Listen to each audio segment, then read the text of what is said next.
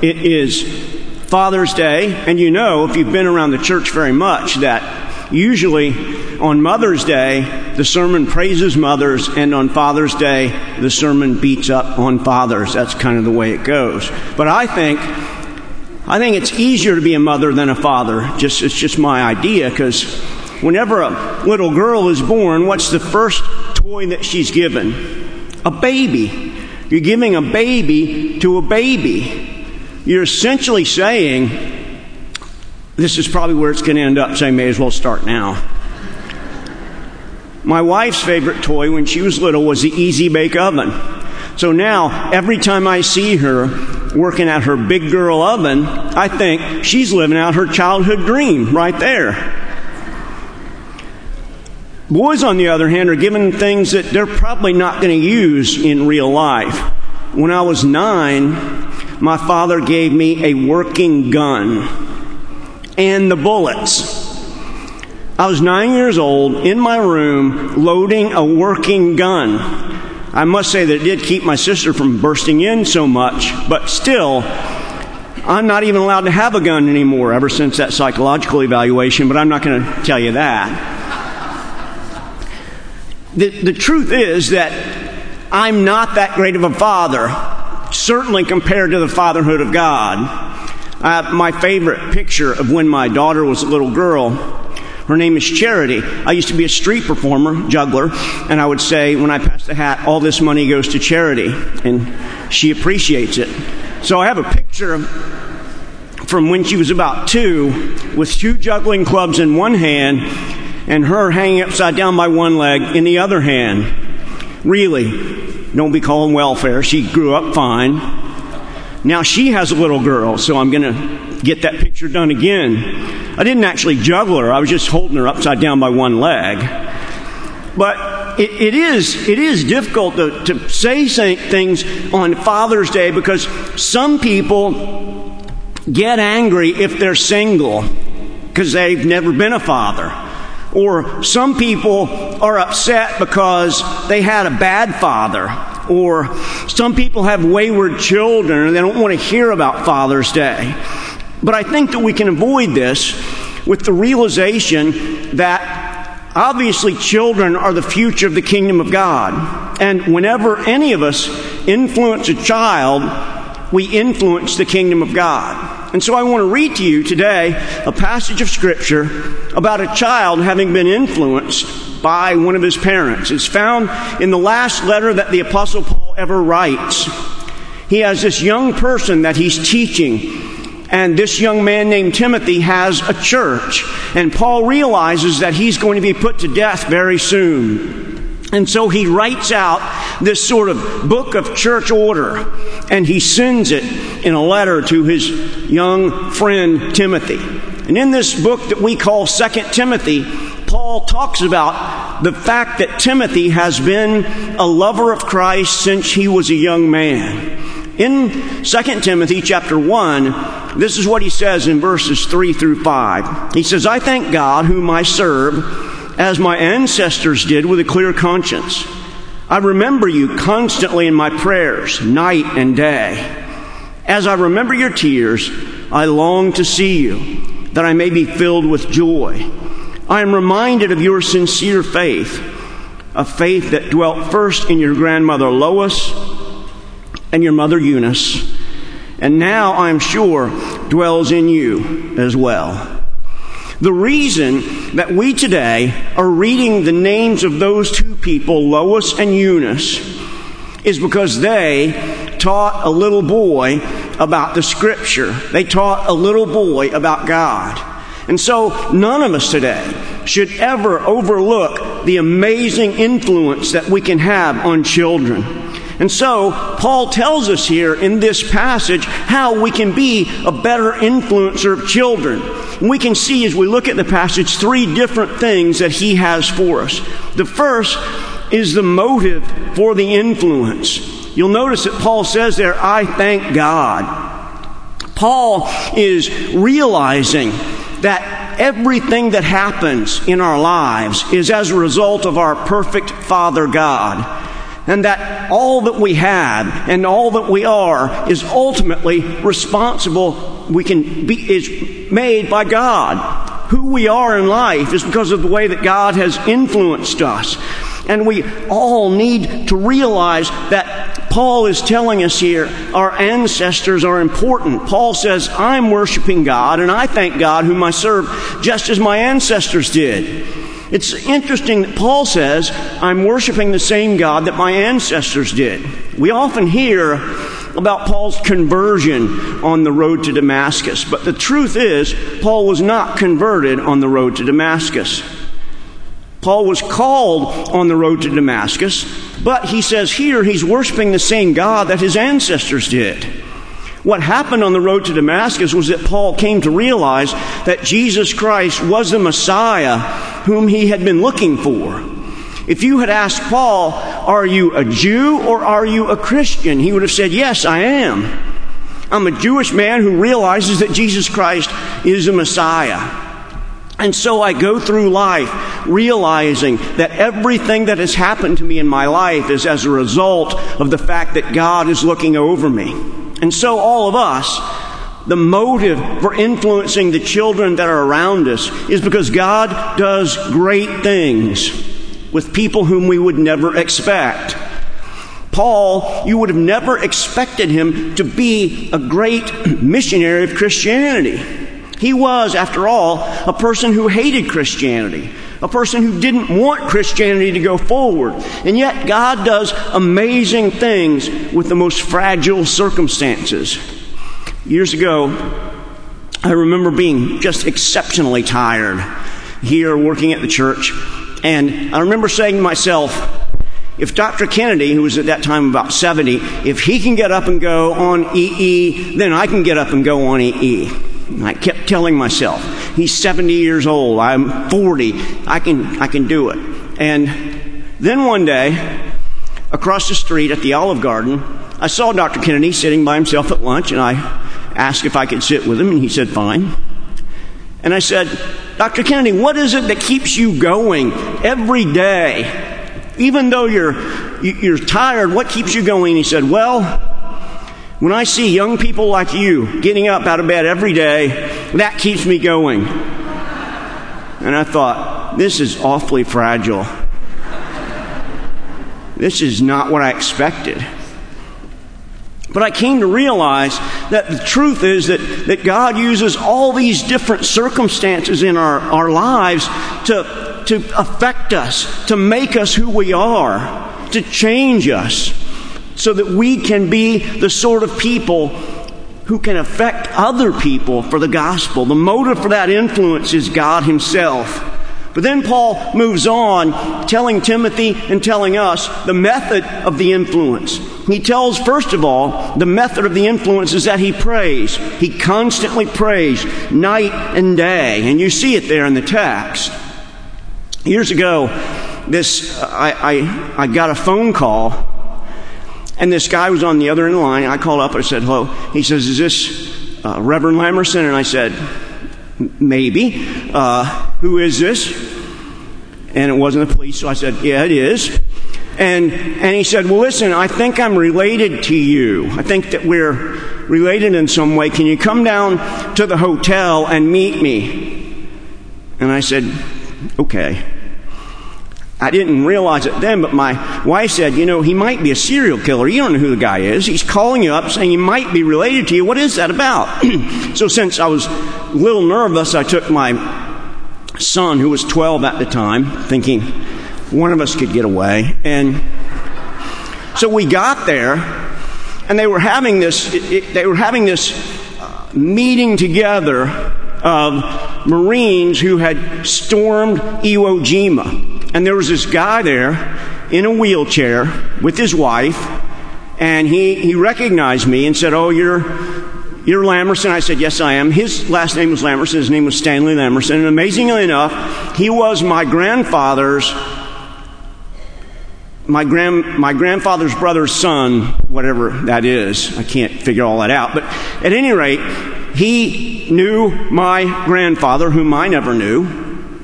I only knew my father because My father was fifty when I was born, and his father was forty-eight when he was born. So my grandfather was born in the middle of the Civil War, believe it or not. And so he told me about all these different things, and I had brought with me these pictures that I didn't, I didn't know who they were, because my father had died by that time.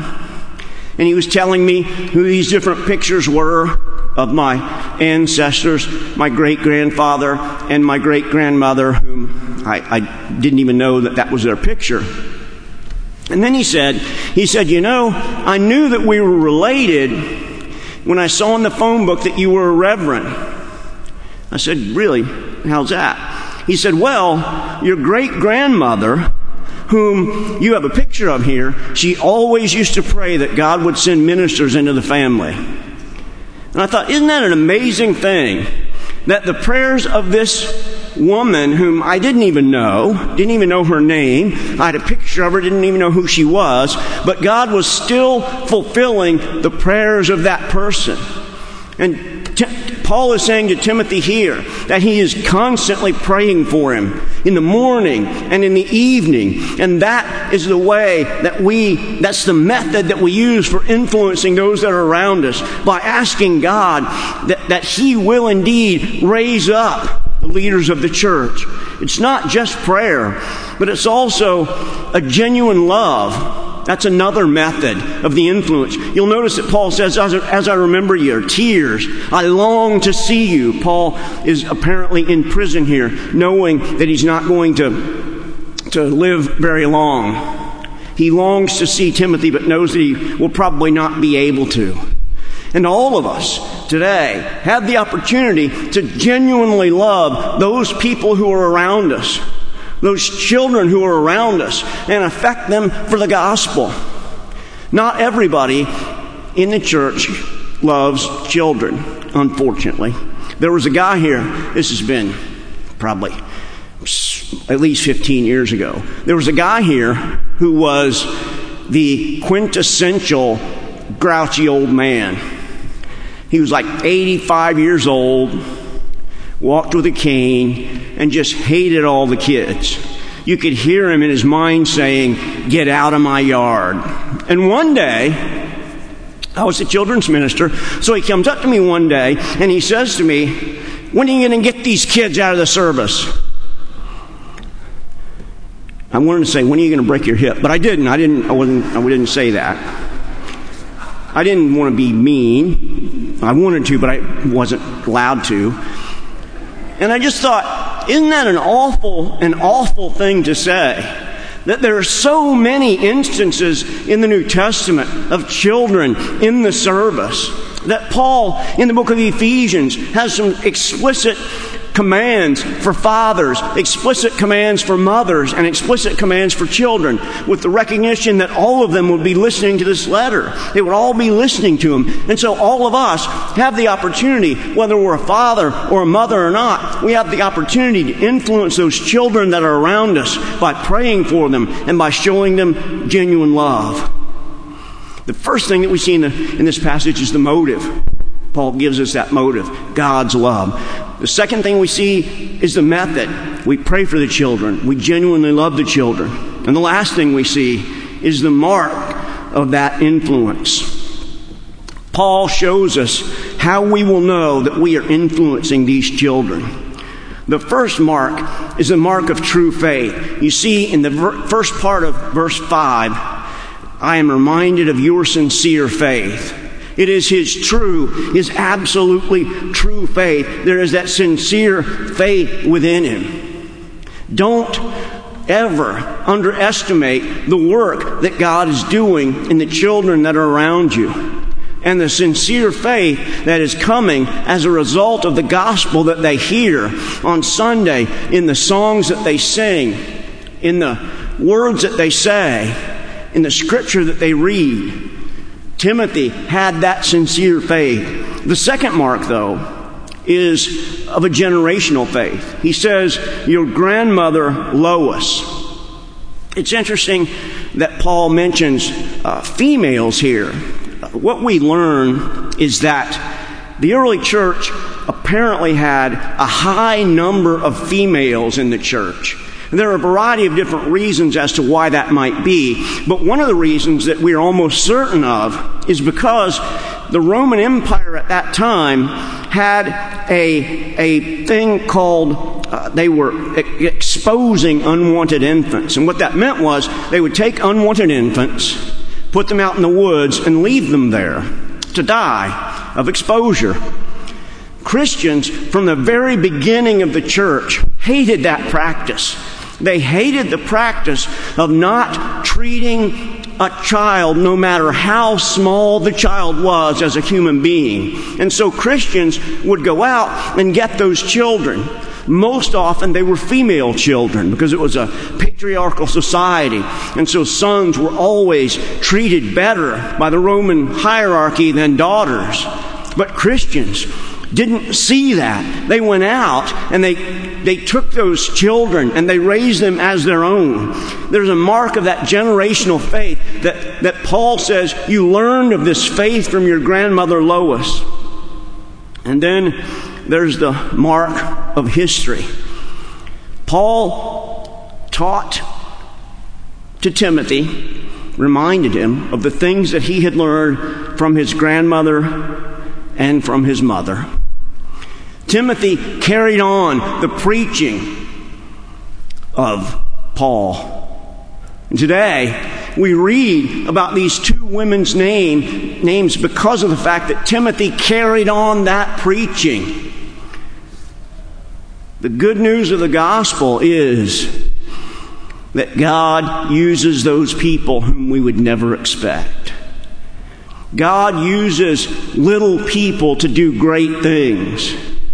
Even though those that are sitting around you might be just kids, God looks to them and realizes the great and miraculous and amazing things that they can do. D L Moody was a man who spoke to more people than any other person in his lifetime. He used to speak to giant crowds of people. And they would give out tickets because the tickets didn't cost anything, but because the crowds were just too big. D L Moody was a man who started out in his life without much education, and he worked in a shoe store.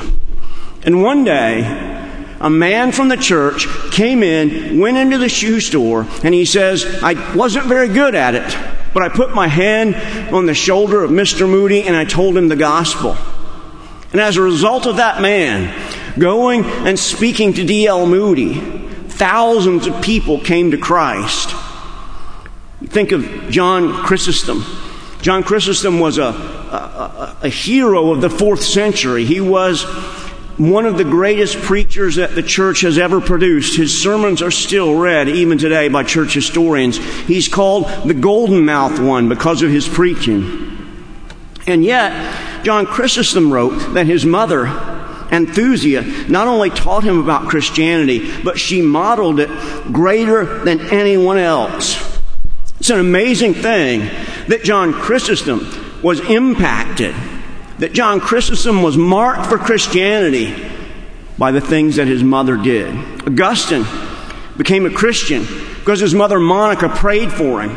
And one day, when he was in this horrid relationship with many women, and he did all sorts of things that he shouldn't have done.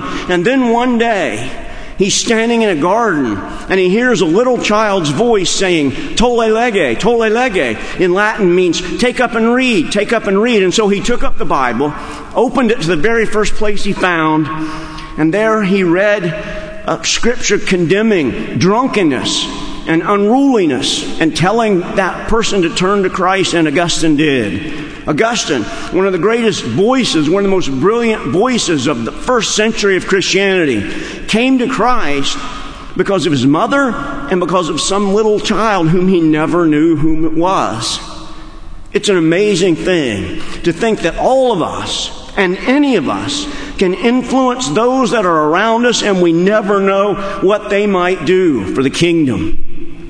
Charles Spurgeon, perhaps the, the greatest preacher of the last several hundred years, was a young man in London. He wanted to go to his regular church, but it was snowing so hard that he couldn't get there. And so he, he stopped at another church, Primitive Methodist Chapel, that's still known today. And as it turns out, the minister couldn't get there because of the snow. And so some untrained man just had to stand up and do the best that he could. He stood up that day, did the best that he could, preaching about Isaiah forty-five twenty-two, "Look unto me and be saved." And he said to Spurgeon, "Young man, you look miserable. Look unto Christ and be saved." And it was that day that Spurgeon, numbers of times in his works, he tells about how his life was changed. We don't know the man who was preaching. There have been thousands of hours of, of, of work trying to find out who that man was, and even still today we don't know. That man, though, influenced history in a way that he probably never realized. And so, I ask you today, who do you have that is sitting near you? Who do you have in your neighborhood? Who do you have in your small group? They're just kids. But just like Timothy, just like Augustine, just like Chrysostom, just like D L Moody, just like Spurgeon, the world is changed when children are influenced. And you have the great and wonderful opportunity to pray for them, to love them, to show them the marks of Christianity, and to change the history of the world because you influence a child. I hope that you will.